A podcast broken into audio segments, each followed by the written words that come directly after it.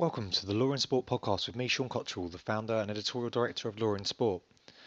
In this podcast, we'll be speaking to leading figures from the business, legal, and sports world about the current events and legal developments in the world of sport. In today's show, our guests include Graham Arthur of UK Anti Doping, and he'll be talking about the Memorandum of Understanding that's just been signed between UK Anti Doping and NHS Protect. Paul Greene of Terry Garmy and Associates will be telling us about the Major League Baseball Biogenesis doping scandal. Daniel Geey. of Field Fisher Waterhouse provides some thoughts on the failed Malaga appeal to the Court of Arbitration for Sport. Leif Kaffour of Lucentum Sport and Entertainment Law explains the recent legalisation of MMA in Canada. And Kevin Carpenter joins me to discuss the F1 Pirelli Mercedes tyre case and the rights and wrongs of banning a golfer for wearing the wrong shoes in golf.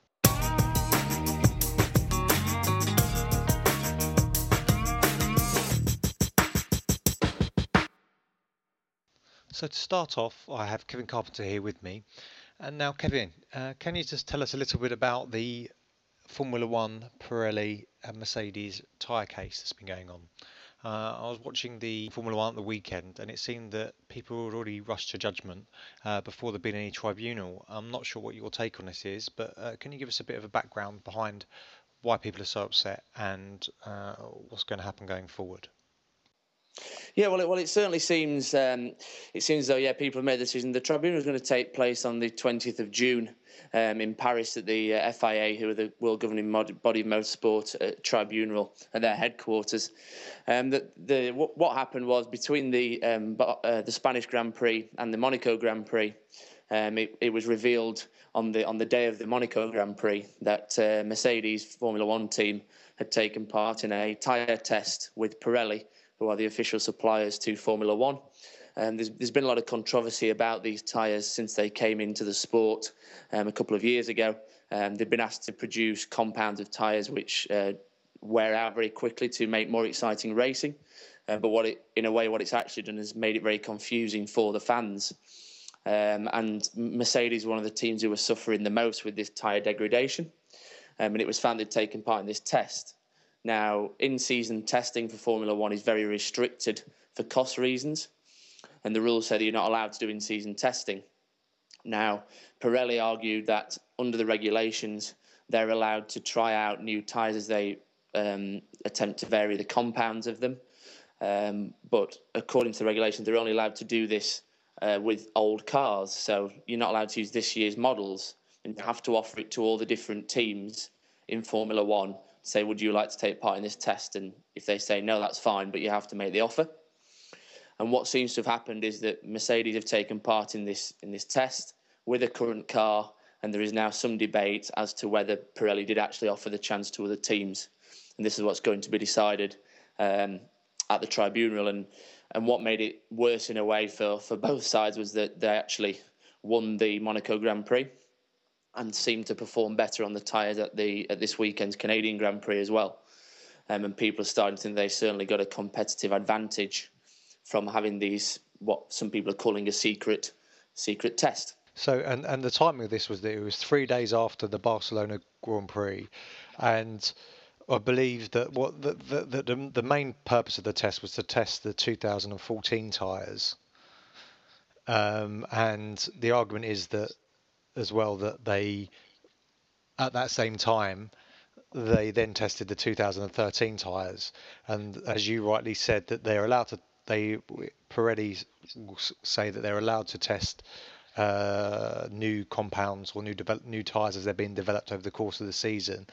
Um, but previous tests, the teams have used old cars and not this season's cars. That's right. And I think um, I think one of the things with Formula One is there seems to be all the teams seem to constantly be looking to one another to get an advantage because the amount of money that's in the in the team championship or what's called the constructors championship, and people are saying that if they are found uh, guilty of this, um, the drivers themselves won't be punished, but it's likely the team will be, um, be it with a with a large points deduction or you know they could be expelled from the championship altogether this year, and that has a incredibly large commercial impact on on the team itself if that were to take place. Well, thanks for that. And I, I believe before we go into the uh, to our guests um, and their their commentary, uh, you've got a rather amusing sports, well, what we consider anyway, a rather amusing sports law case. Yeah, well, well, I like to try and look at some of the more weird and wonderful sort of sports legal cases around the world. And one I came across this week is, was a sport close to my heart um, in in the golf world. Um, and this this coming weekend, it's the U.S. Open at Merion Golf Club in America, which is one of the four major championships. Um, and during the qualifying for the tournament, um, in one of the tournaments, a two-time former winner of the of the event, Lee Janzen, um, was actually disqualified um, for wearing metal spikes in his shoes. Now, this this kind of just brings to the fore how bizarre some of the rules of golf are and how unfair they can be. So, so can you just explain um, for for non-golfers why there is a problem with metal spikes? Yeah, so so metal spikes used to be worn all the time by by professional golfers. In fact, golfers at all levels. But what, what they do is they cause damage to to the course, and particularly to the greens. Um, and there was a apparently what happened was there was a local because in golf you have the rules of golf, which is set by the Royal and Ancient Club and the United States Golf Association. But you then also have local rules for each individual course. And apparently, before the tournament, before the qualifying tournament, there was an email sent out to all the players saying you're not allowed to wear metal spikes so you don't damage the course. Um, he didn't see this and then was uh, disqualified uh, when he when he'd taken part in uh, in one of his rounds. And has he had a right to appeal? Uh, he hasn't. No, the, the rules of golf are extremely strict, um, and even the local rules. Um, I think in a lot of ways people see the penalties as quite draconian. So the argument is then that the golf rules and regulations are are difficult to understand, difficult to follow. Uh, they can lead to, to what would be deemed as unfair on the, on the on the face of it, at least unfair um, situations or treatment of golfers. But what is what is the what is the solution? I guess the counter argument is that these strict rules have protected the game. Yeah, well, I think um, I think if you look at the recent Tiger Woods situation, also at the U.S. Masters, which again showed he he dropped his ball when he hit it into the into the water. He dropped his ball back two two yards back from where he was before, not thinking he was doing anything wrong under the rules, and yet that made him a two shot penalty, got worldwide news, and then uh, I think he missed out by not many more than two shots. So that made a big difference to his championship. And, you know, I don't think there's any defence for professional golfers necessarily not to know the intricacies of their own rules of sport, but it is very punishing at times to the amateur golfer who, who doesn't have time to know all the intricate rules and can make mistakes. And it's very frustrating if you're playing against somebody who knows them very well and you make a rule infringement that you're not aware of. Well, uh, Kevin, thank you very much for your time and your contribution. And uh, people can check out your articles and, and your blog on lawinsport.com. So, without any further ado, I'd like to introduce our first guest, Paul Greene, who is a US based sports lawyer who protects the rights of athletes in disputes, including those charged with anti doping offences. Paul has been recognised by Chambers USA and Super Lawyers as one of America's top sports lawyers. Last year, he successfully overturned a wrongful doping ban levied against an Egyptian athlete before the Court of Arbitration for Sport in Switzerland. Paul teaches law and sports at the University of Maine School of Law and lectures regularly on the topic. Hi, Paul. How are you? I'm great. Thank you for having me, Sean. Um, I wondered if you could just explain what's going on at the moment in Major League Baseball and the biogenesis case and some of the sort of big names from baseball who are implicated in this. Sure. Well, right now it, there's a lot of rumor as to what will happen. Nobody really knows for sure. Um, there's been reports that the two main, st- two of the major stars in baseball, Alex Rodriguez and Ryan Braun, are both going to be suspended for 100 games, or at least Major League Baseball will try to suspend them for 100 games each for their involvement uh, with biogenesis and Tony Bosch and their apparent use of and purchase of performance-enhancing drugs from Tony Bosch. The other big name on there is Melky Cabrera, who was already suspended last year for using testosterone. Um, the way the system works in Major League Baseball is a little bit different than the European CAS system. It is a closed system. It's not an open hearing. Major League Baseball and the Players Union collectively bargained this system, so it will not be an open hearing. It's it's essentially a solo arbitrator who will oversee the hearing if either one of them challenges the decision to suspend them Last year, Braun actually was the only player to prevail in such a hearing. The first time he was charged with use of performance-enhancing drugs. Um, the basic claims are that um, they purchased from this gentleman in Miami and went forward and used PEDs for a period of time. Um, of course, the guys denied it, but Major League Baseball sued Tony Bosch and Biogenesis, claiming tortious interference, which is an American tort. And the, the whole point of that suit was to be able to get subpoena power over him and others in his clinic. And they've actually done depositions down there already in Miami, and apparently found out a lot of information that was under oath. So they seem to have a lot of evidence to move forward with to really make an attempt to um, do what would be historic, which is suspend a baseball player for 100 games. That has never happened. Certainly, somebody of Alex Rodriguez's or Ryan Braun's stature, both former most valuable players in Major League Baseball. So that's where things stand right now. And again, nothing has been reported as official. Well, where does this leave us in terms of the, the, the relationship between Major League Baseball, the players, um, and sponsors? So, if if Major League Baseball are successful in if they do take this up and, and sanction these athletes? What, where does this lead the, the relationship with the sponsors and, and, and the reputation of baseball as a whole? You know, I don't expect it will change much in terms of the structure of the game, people coming to the game, the business of baseball. Most fans are already numb to this stuff. They've been hearing about Alex Rodriguez use performance enhancing drugs for the last 10 years, and nobody seems to care. I'm not sure if that's a, it's probably not a good thing that they don't, but I think um, it's just the reality of the situation that um, I don't expect much will happen. People are still cheering Ryan Braun in Milwaukee, even though he seems to have gotten off on a procedural technicality the first time. And uh, it's interesting from from a UK's perspective or European and a European perspective in terms of the collective bargaining agreement.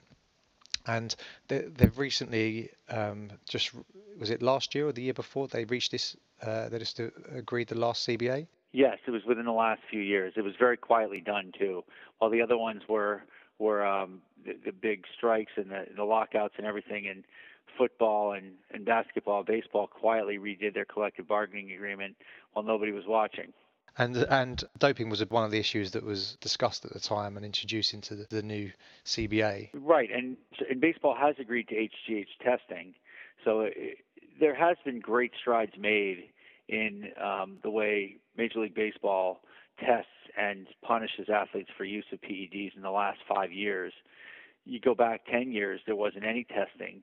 Back to 2003, there was an infamous list with 107 anonymous people who tested positive, and that was um, the, the trial balloon for drug testing in baseball. So 10 years ago there was no testing and five years ago uh, the system was nowhere near it is what it is today in terms of the possibility that a big star would get taken down like this so they are making progress it, it sounds like it's going to be interesting uh, to see how this pans out because I know that the Major League Baseball um, Players Association is is is is going to be there uh, to defend the athletes quite vehemently, um, which again, it just seems that the default from outside in, it seems like the default position is to give a strong representation for the players, uh, regardless, and fight any allegations, whether or not there's any substance to them or not. Right. I'm sure that they will try to uh, impeach Mr. Bosch. There's already been reports that he tried to extort money from Alex Rodriguez. So who knows what will happen? And and I'm an advocate of having the American sports pro sports go under the umbrella of a CAS type system where it would be open and you wouldn't have closed hearings with um, decisions that have no written opinions. I think if, if we had open arbitrations, it would make the system far better in the U.S., but that is not the system we have currently. And do you think that's uh, going to happen anytime soon? I, I hope so. I, I don't I don't know. Um, yeah, I just had this discussion at the Sports Lawyers Association with one of the um, one of the general counsels for one of the pro sports leagues, and I asked them if they would ever consider moving to a court of arbitration for sports system, and and explained that they have a New York office, and I'd had hearings in New York before, and he looked at me and said, well, "We're not going to have any Europeans oversee our sports disputes." So there you go. I mean, that's that's sometimes the mindset. Well, that was great to hear from Paul Greene about the Major League Baseball Biogenesis doping investigation. Now, bringing things a little bit closer to home, Earlier, I spoke with the Director of Legal at UK Anti-Doping, Graham Arthur, about the memorandum of understanding that they've just reached with the NHS Protect. Graham, as Director of Legal at UK Anti-Doping, is responsible for managing both the analytical and non-analytical results consistent with the World Anti-Doping Code and the UK Anti-Doping rules. Graham has acted as counsel to the International Paralympic Committee for the past five years. In addition, he has worked with law enforcement agencies on intellectual property enforcement matters. Here's what Graham had to say about their new agreement with NHS Protect. The, um, the one of the uh, things that UK Anti-Doping wanted to do when it was set up was to enter into um, a number of relationships with law enforcement and similar bodies to help it uh, do its anti-doping work in as smart and intelligence-focused way as possible. Um, NHS Protect provides a key avenue of information to UK anti-doping when it comes to understanding more about the supply routes for prohibited substances uh, particularly of those that are um, sourced um, illicitly or, or, unlawfully via NHS sources. Um, it's very helpful for them to understand more about that, but it's equally it's, it's really helpful for, for, us to understand a lot more about how prohibited substances find their way into the supply chain in the UK. On a day-to-day basis, or for the future of anti-doping, how does this fit in with the with the the rest of intelligence gathering and sharing that that you have? It's, it's a key development um, in respect of the aims that, that we have under the, the government's national anti-doping policy. Uh, the national anti-doping policy envisages UK anti-doping having a series of relationships like this with bodies like NHS Protect uh, that enable us to um, conduct our work in as intelligence-based and intelligence-focused a way possible. So we're taking the, the fight for clean sports to the dopers and to those who supply banned substances uh, rather than reacting to their behaviour. Uh, we are actively seeking out people who are supplying these substances to sport, and we're in uh, we're, we're in a, a, much better place to do effective work in that area now um, on the back of agreements like this.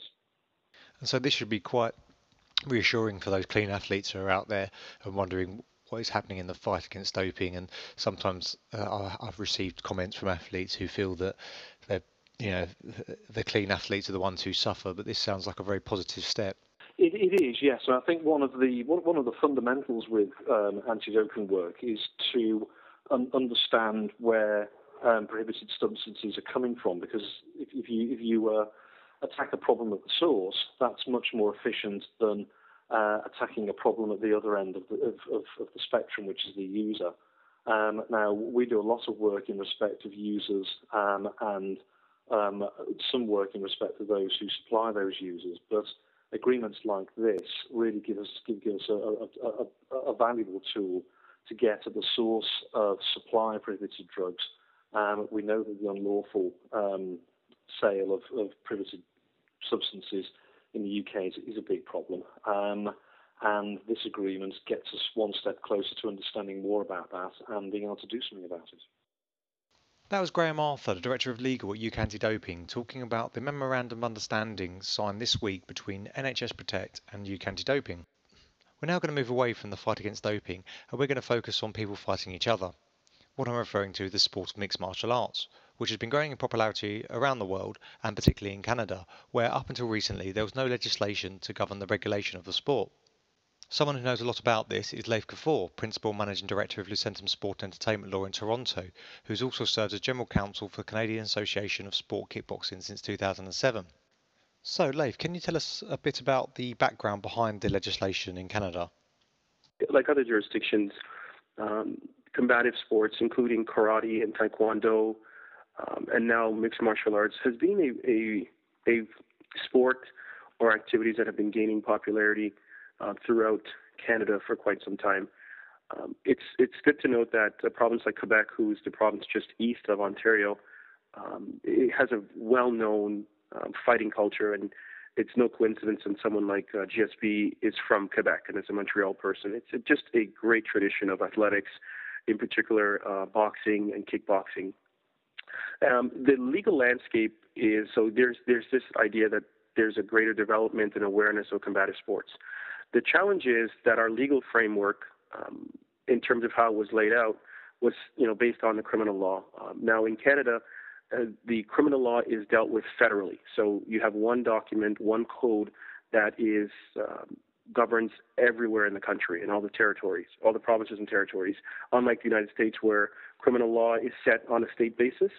So you have this situation where uh, boxing was the one combative sport that was exempt from pugilistic or combative sport. It was the one sport that was carved, an exception was carved out, and it's very clear both on the wording of the criminal code. This is the previous Section 83 of the Criminal Code of Canada that says uh, the amateur boxing and the, the way it describes it is really the only exception to the prize fighting requirement. So the idea is, as a state, we didn't want people engaging in underground types of fight where harm could be um, envisioned upon the participants. And so uh, the general rule in the 1800s was zero. You couldn't have prize fighting. And then in the 1900s, there was one exception that was carved out for boxing. And so from that time until now, it left um, Canadian jurisdictions in a lot of limbo. So you had a lot of these folks, a lot of Canadians uh, or Ontarians who were engaging in combative sports. And so when they went to get these fights sanctioned, they would have to come into contact with the Athletic Commission. And typically, the Boxing Commission, the Athletic Commission, was regulated on the provincial level. And so, you know, they would approach and say, "We'd like to have this event. It's a kickboxing competition," and they would say they, they would be told, "No, you can't do it because it does. We will not sanction these events."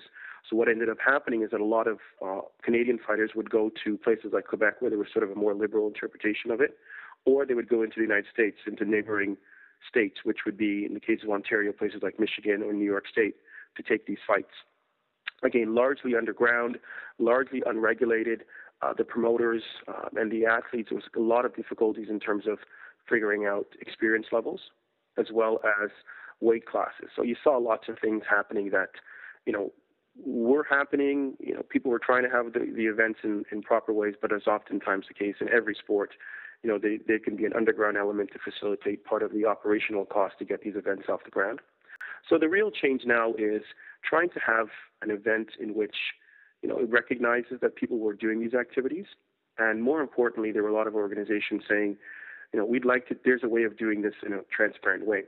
And so I think if you go to the UFC model, and this is one of the things that UFC did, they said, well, let's let's just shed some light on what's already happening. And you know, we'd like to create transparency. We'd like to create rules, procedures, and protocols so that these events can be uh, minim- minimized in terms of their risk to the participants.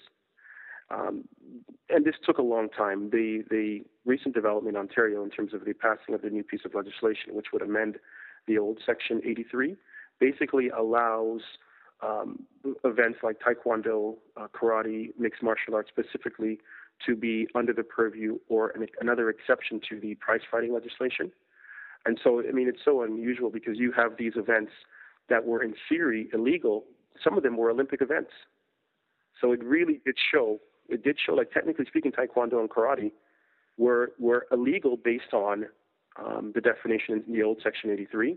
And so you can see, obviously, that how can you have an Olympic event that Canadians are sent to participate in? Like, for example, Canada won a medal in um, in wrestling. We've done quite well in wrestling uh, and in judo, and still technically not be uh, in line with what the criminal code says. So, in many ways, uh, this uh, codification just gives certainty to what was already being done, but it also created a very created a very specific exception for mixed martial arts, and it it, it said that this is you know what uh, Parliament would have intended based on the changing needs uh, and reflecting desires of people in terms of how they value and define sport.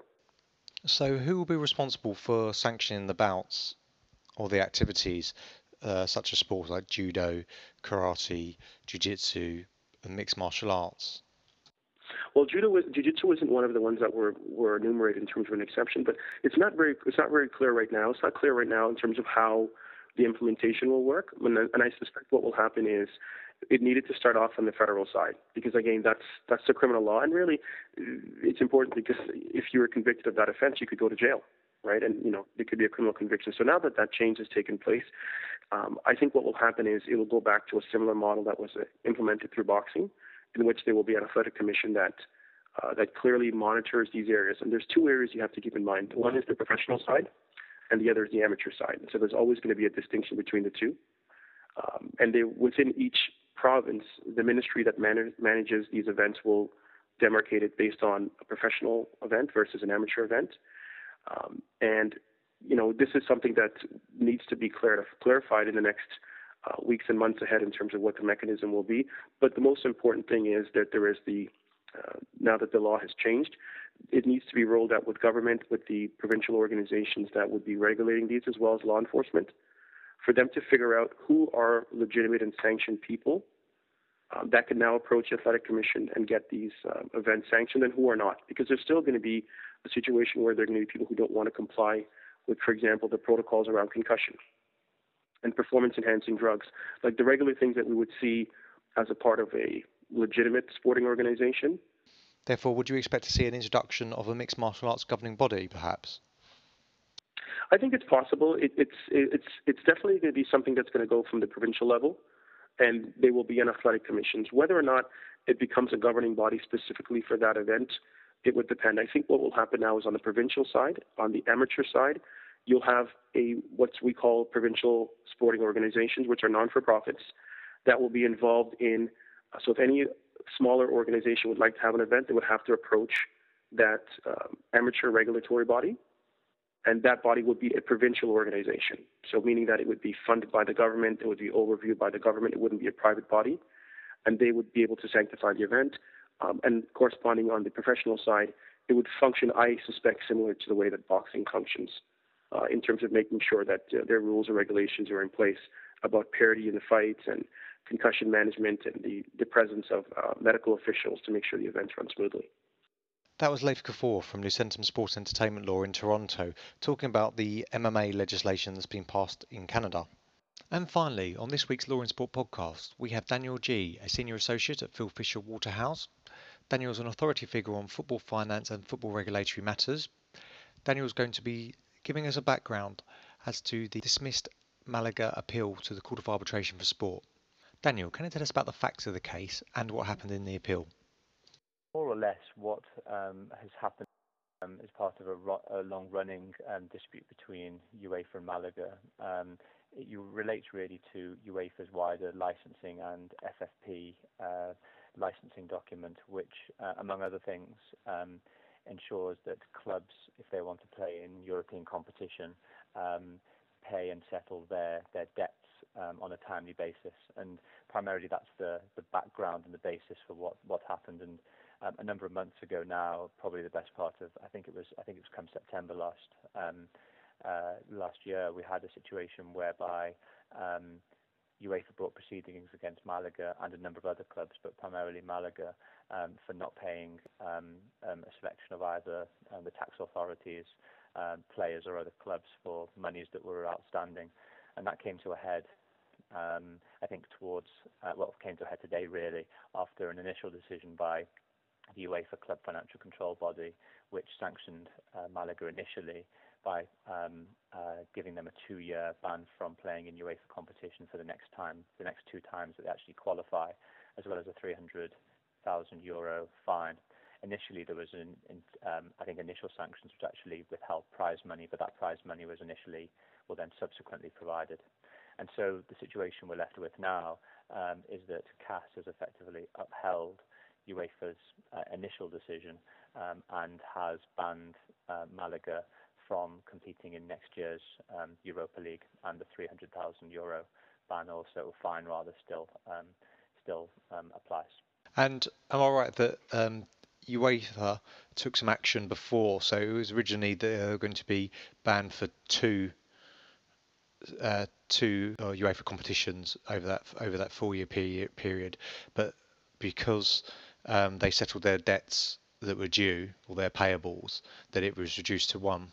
Correct. So what, what initially occurred was there were there were two actions brought by UEFA in the, in the interim. One was the initial um, um, overdue payables, and then subsequently um, in the, with the next set of um, licensing requirements that was due to be provided to UEFA, UEFA saw that there was um, a second set of overdue payables that um, Malaga hadn't paid, and Malaga contested the first set all the way to CAS, but then subsequently paid the second set um, that UEFA was concerned about, which meant that the second potential year of the ban was um, was uh, taken away by UEFA because they were satisfied that those overdue payables had been paid, which then just left this initial um, one-year sanction, which has now been upheld by, by CAS today.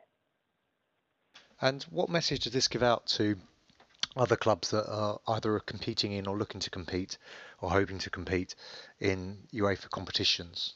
Well, we've had situations before um, where clubs have been um, banned from playing, uh, participating in future European competitions because of overdue payables. But I think the, the interesting uh, message that it sends out is that Malaga is probably one of the most high-profile um, clubs to have been banned um, to date, and that ban being upheld. And what it now means with the the um, the start of the break-even criteria part of the FFP um, assessment coming into play this summer, that um, that everybody realizes, and if they don't realize, they now do, that UEFA is going to come down hard on um, clubs that um, are breaching the, the FFP rules, and the FFP rules now including uh, break even come this uh, come this summer period. So they're going to be taking things very they're going to be taking it very seriously from now on.